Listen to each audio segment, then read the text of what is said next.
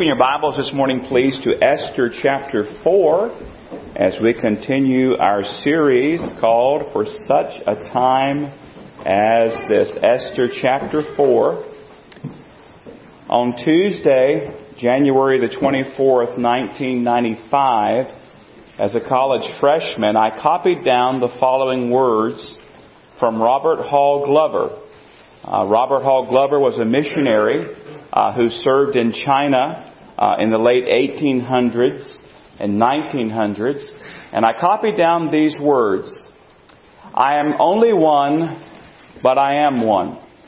I cannot do everything, but I can do something. What I can do, I ought to do, and what I ought to do, by the grace of God, I will do. And beloved, those words resonated with me so many years ago, and they still resonate with me today. The power of one man or one woman who gives themselves unreservedly to the Lord. To say to the Lord, Here I am, Lord, send me. Uh, to give oneself unreservedly to the Master to be used as He sees fit. And as I've been studying Esther in preparation for our time together uh, during this uh, particular series, Esther was such a one. And in today's story, we're going to see how she made a decision that not only would impact her life, but possibly the lives of millions of people.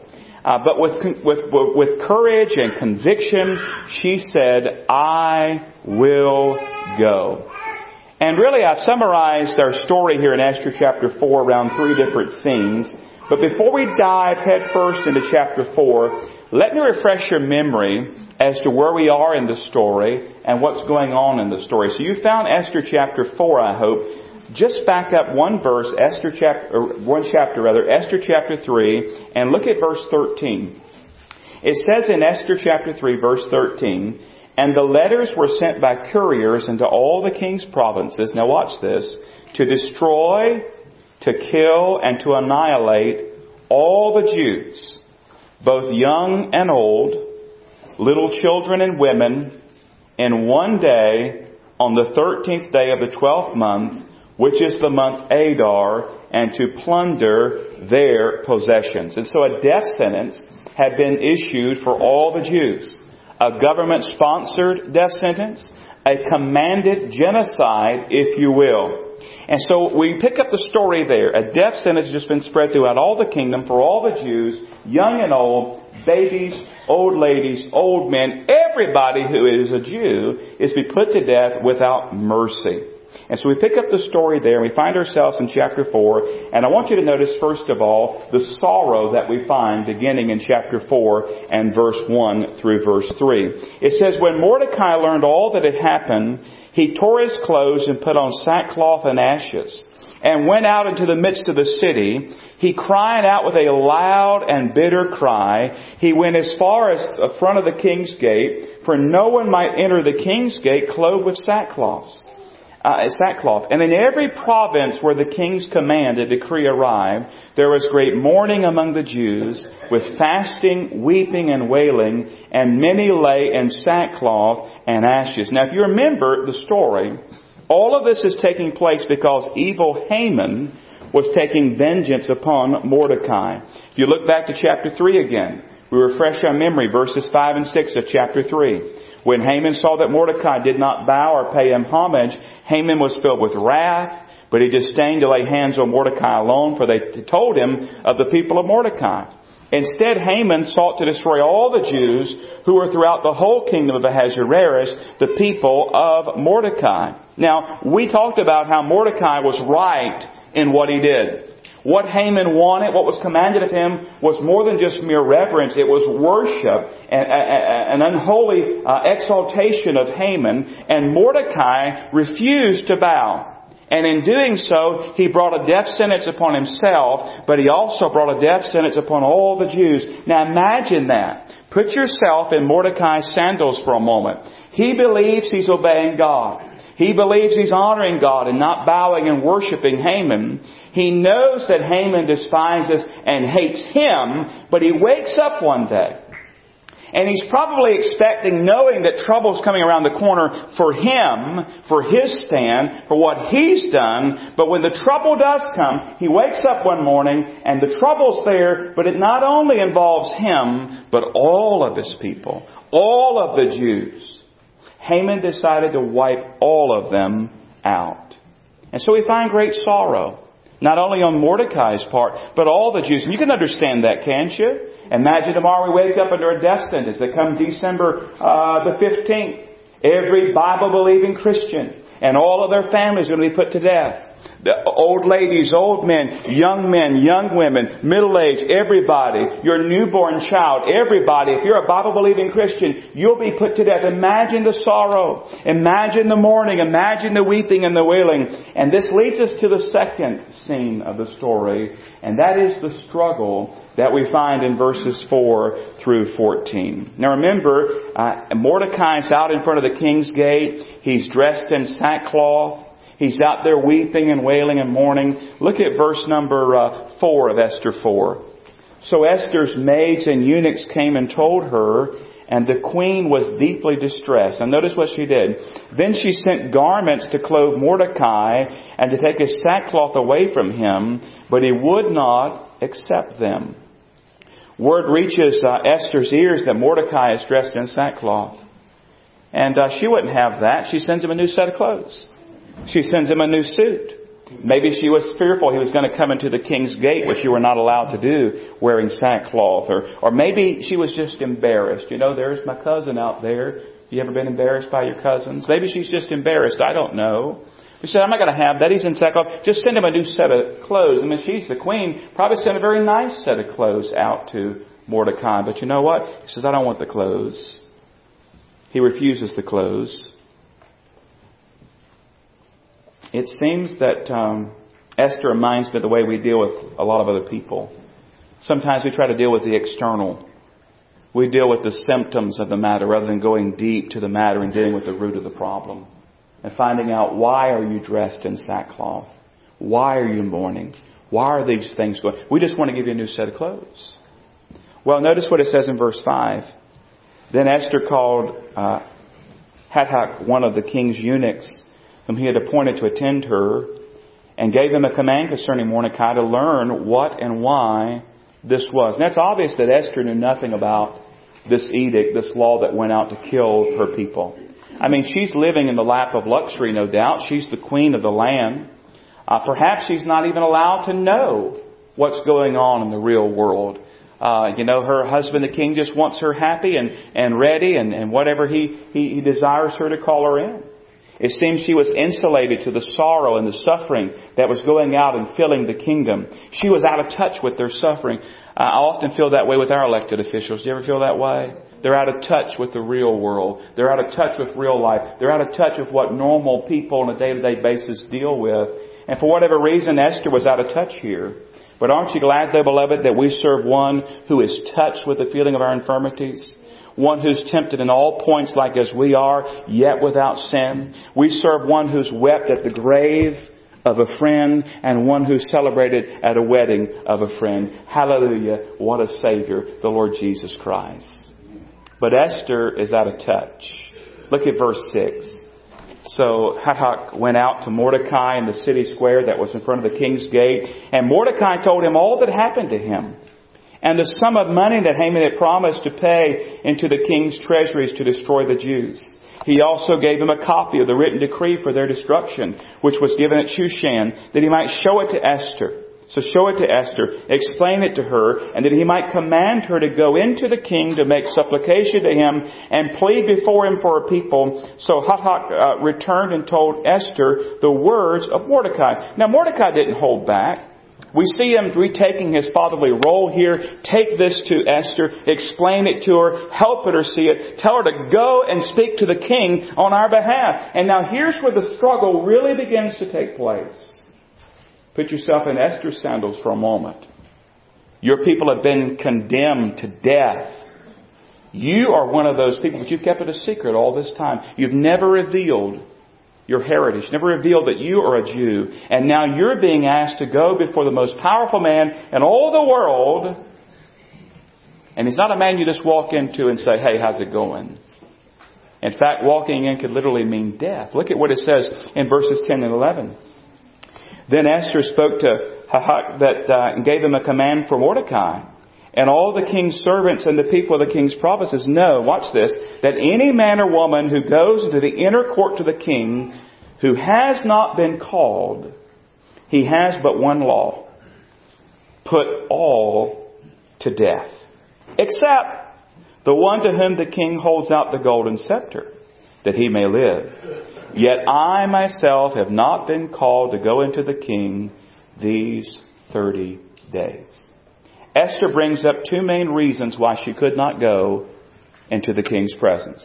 One was a legal reason, and one was a personal reason. First of all, legally, you didn't just walk in uninvited. Because if you walk into the inner chamber and there's the king on his throne, and he just ignores you, he just doesn't look at you, he just sits there on his throne, you're taken out and put to death immediately. The only chance you have if you walk in uninvited is he puts out his golden scepter and that means your life is saved. She says, listen, if I go in, my life's in jeopardy, my life's in danger. From a legal perspective, I can't go in, but also from a personal perspective. Did you notice what she said at the end of uh, verse um, 11 there? Yet I myself have not been called to go into the king these 30 days. Now remember, he's got a large harem at his disposal. And apparently Esther had not crossed his mind in a while. And uh, for 30 days, he's not called for her. Uh, uh, he's not wanted to see her. And now you want me to go in uninvited into the presence of the king. Obviously, Esther is struggling greatly here with fear. She's fearful at this moment. You ever been there? You know what God wants you to do. You know the right thing to do, but fear walks into your heart. And when fear walks into your heart and into your life, uh, fear begins to point out all the what ifs. What if this happens? And what if that happens? And fear begins to point out all the dangers and begins to rehearse those before you and say, well, if you do that, then what's going to happen here and what's going to happen there? And fear walked into her life. And she realized that my life is literally in jeopardy if I do this thing. And a struggle begins to rage in her life, just as the struggle often rages in our lives. I mean, one moment Esther is a carefree queen, but now she's being called upon to act with courage to potentially lay down her life for her people. by the way, that's a lot to process, and that's a lot to ponder. And that's easy for us to read that and say, oh, Esther, do the right thing, but we're not Esther. But sometimes we have the same struggles, don't we? God leads us. We know what's right. We know what we ought to do. And fear walks into the room and into our lives. Look at verses 13 and 14. And Mordecai told them to answer Esther, Do not think in your heart that you will escape in the king's palace any more than all the other Jews. For if you remain completely silent at this time, now watch this next phrase relief and deliverance will arise for the Jews from another place. Wow. But you and your father's house will perish. Yet who knows whether you have come to the kingdom for such a time as this. Mordecai sends word to her, telling her basically, don't try to hide behind your crown. Don't try to hide behind your position. He reminds her, listen, your life's already in jeopardy. The death sentence is upon you as well. And then we find something remarkable in verse 14. It seems that this book of Esther, where God's name is never mentioned, but his fingerprints are all over it, it seems that God is brought into the equation. Did you notice that? He says if you don't do it, relief and deliverance will arise for the Jews from another place. What place would that be? It could be none other than Jehovah, right? God's going to bring it. But who knows if God didn't put you at the right place at the right time for such a time as this? Notice here he's beginning to think about the promises of Jehovah. It appears he's beginning to acknowledge God's sovereignty, but then he goes to step further and begins to connect the dots. Hey, Esther, maybe this is why you're the queen after all. Imagine, here's this orphan girl. She's brought up by her cousin, and there's all these people that, all these other ladies that she wins the, the crown, and here she is, and now our people are in jeopardy. You're here for such a time as this. Coincidence? I think not. Providence? Absolutely. Now listen, even before the threat surfaced, God had made preparations. He'd made preparations by making a Jew, though a secret one, making a Jew the queen of the land. You remember that statement I shared with you in a previous message? We serve a God, we serve a God who designs our deliverance before man can begin to devise our destruction. He's, he's at work in our lives. He's at work in our world. And the struggle is real at times. And fear is busy casting doubt. But beloved, in this instance, it will not be victorious.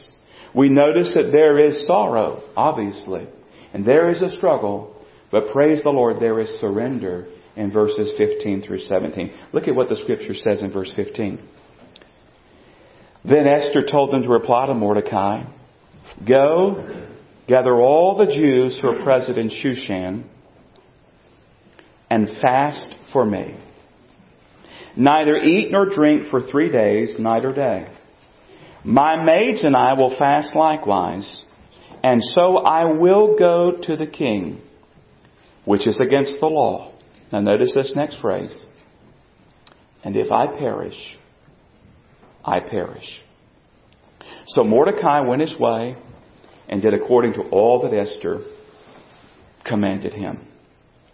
There are those who question this, and it's interesting when you go back and you read the commentaries and you read the scholars and you read about the story of Esther and Esther herself and the different ideas that surface. There are those who question it, but I believe that fear gives way to faith at this moment. When she says, if I perish, I perish, some say, well, she's just resigning.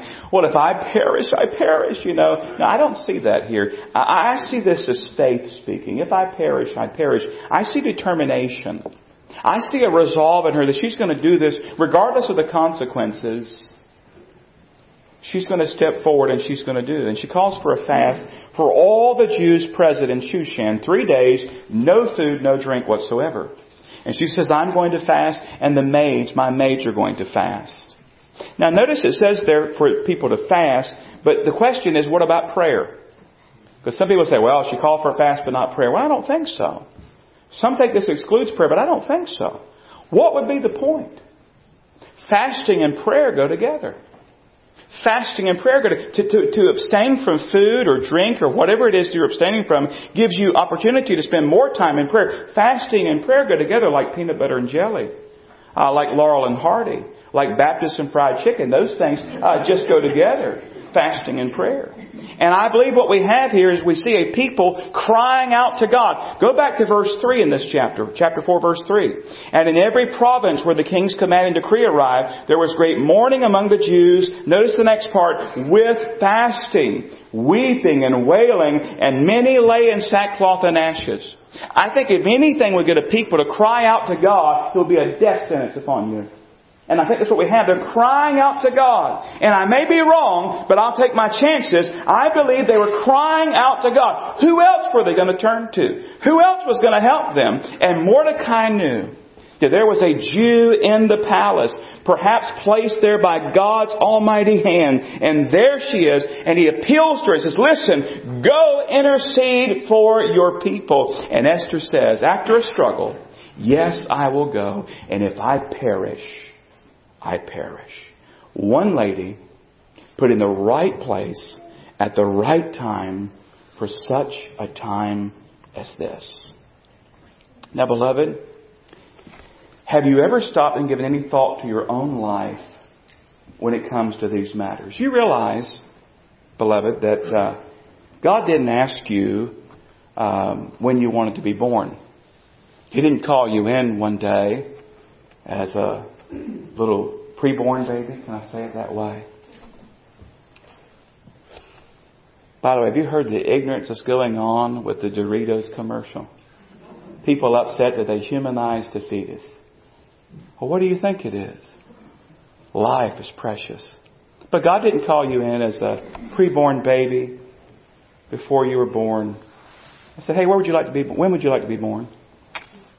And I said, well, I'd, I'd like to be born uh, April 5th, 1976. That's a good day, by the way. April 5th, uh, 1976. No, he didn't ask me that. And he didn't say, well, let me ask you this. Um, who would you like your parents to be? No, didn't ask me that.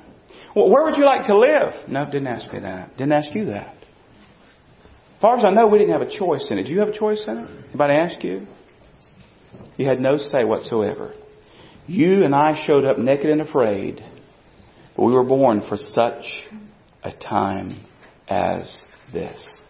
God chose to place you and me upon the earth at this point in history, and He put you at a certain place in a certain family, and He wants to use your life. Now, He doesn't need us. By the way, don't ever forget that. Even Mordecai said to Esther, what? If you choose not to do it, a deliverance will arise from some other place. God doesn't have to use us. He doesn't need us, but God delights to use us. And beloved, God probably will not uh, call you and me to save millions of Jews, but He has called all of us that are believers to reach out to those who are far from Him with the glorious gospel of the Lord Jesus Christ. And He's called us to share the good news that Jesus saves. And so the question today for you and for me, because we're far removed from Esther, we're far removed from this particular kingdom we're reading about here in Esther, but here we are for such a time as this. The question is this, beloved, where is your kingdom right now? Where is your kingdom right now?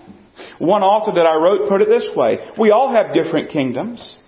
Each of us has been led to a different destination by a different path, journeying through unique circumstances to get where we are today. Where you are right now, where He has you in each moment, that is your kingdom. That very place is the piece of God's kingdom He's entrusted to you. Whether you believe your kingdom is substantial or completely irrelevant, uh, is still yours, and it is still His. And you are still His, and He's brought you here on your journey for such a time as this. Make no mistake, it's no accident that you're here. It's no accident you were born at the time you were born, to the parents you were born to, to the place where you were born, the country where you were born. For this time in history, God desires to use your life where you are for His honor and His glory. The question is this, will you surrender like Esther did? Will you say to the Lord, here I am, Lord. Yes, I know it's difficult at times. It's hard. Fear screams at you and it wants you to quit. But God desires to use your life like He used Esther's life. And listen, don't shy away because she's a queen who saved millions and you're just one who may only reach one. That one is precious in His sight. And you are precious in His sight. And God cares about you. And God cares about His work, yes, but God cares about His workman. And God has placed you here for such a time as this. And you're sitting there, maybe you think, well, preacher, really, what can I do in a sea of seven billion people? I mean, think about that. We can't even get our arms wrapped around that number. One among seven billion people. What can I do? Well, that's a good question. How can we make a difference? It reminds me of a story I read long ago. It was during my college days as well. I saw it on a poster at a business I went to. So I did learn something in college. I took away two things, a quote and a poster I saw on the wall to business. But it said a small boy lived by the ocean. And he loved all the creatures of the sea, and especially he loved the starfish. And uh, he spent much of his time exploring the seashores and walking up and down. You know how much fun that can be.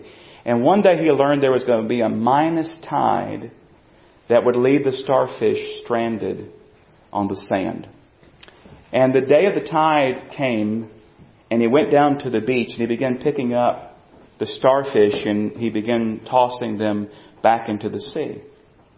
And an elderly man who lived next door came to the beach to see what he was doing. And the little boy said to this elderly man, he proudly declared, I'm saving the starfish. I'm saving the starfish. Well, the neighbor saw the stranded starfish and he shook his head and said, I'm sorry to disappoint you, young man. But if you look down the beach one way, there are stranded starfish as far as the eye can see. And if you look the other way, it's the same. He said to this little boy, he said, one boy like you isn't going to make much of a difference. And the boy looked at this elderly man and he thought about it for a moment. Then he reached his small hand down to the sand and he picked up a starfish and he tossed it into the ocean and he said, I sure made a difference for that one. Seven billion people. Can you reach one with the love of Christ? Can you reach two? Maybe three? Maybe four or five? Your life is impacting many people whether you realize it or not. You don't live to yourself. You live for the Lord and His honor and His glory and live for the good of others, especially reaching them with the love of Christ.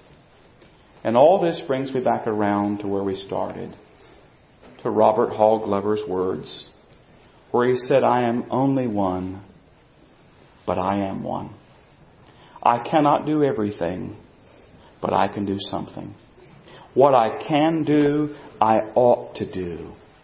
And what I ought to do, by the grace of God, I will do. You know why? Because I'm living for such a time as this. Father, we are grateful for this story. And we're grateful that Esther resolved to step forward and give her life to save your people. Father, even more so, I'm grateful today that Jesus Christ stepped forward and gave his life to save all of us who would turn from our sin and place our faith in him. Father, we believe that you are sovereign that you're in charge. And Lord, you have placed us here at this moment, at this time in history. And you desire to use us for your honor and your glory. And Father, I pray if anyone's listening to me right now and they've never even taken the step of faith to salvation, I pray even now your Holy Spirit to work in their life. Show them their sin show them their need of a Savior, and bring them to saving faith in the Lord Jesus Christ. And then, Lord, for those of us who know you as Savior and Lord, you desire to use us every day for your glory. Father, there might be a struggle waging in the life, raging in the life of one of your children here even this morning, where they're struggling, maybe fear, doubt in their life. They know what you want them to do, they know what you've called them to do, but the struggle is real. Father, I pray as we sing this closing song, they would gain victory as they surrender and bow the knee, as the choir sang. As they bow the knee and say, Lord, here am I. Use me. My life is yours. I'm here for such a time as this. I want to bring honor and glory to you. And Father, we be sure that you receive all the honor and all the glory and all the praise for what you're about to do in our midst. And we pray this in Jesus' name. Amen. I pray the invitation is clear today. If you need to be saved, we invite you to come. We'd love to help you. If you want to come and surrender something to the Lord today, would you come and kneel at this altar and would you pray and give that to Him as we sing 275? I surrender all, all to Jesus. I surrender all to Him I freely give. The invitation is before you. Would you move out? Would you step out in faith?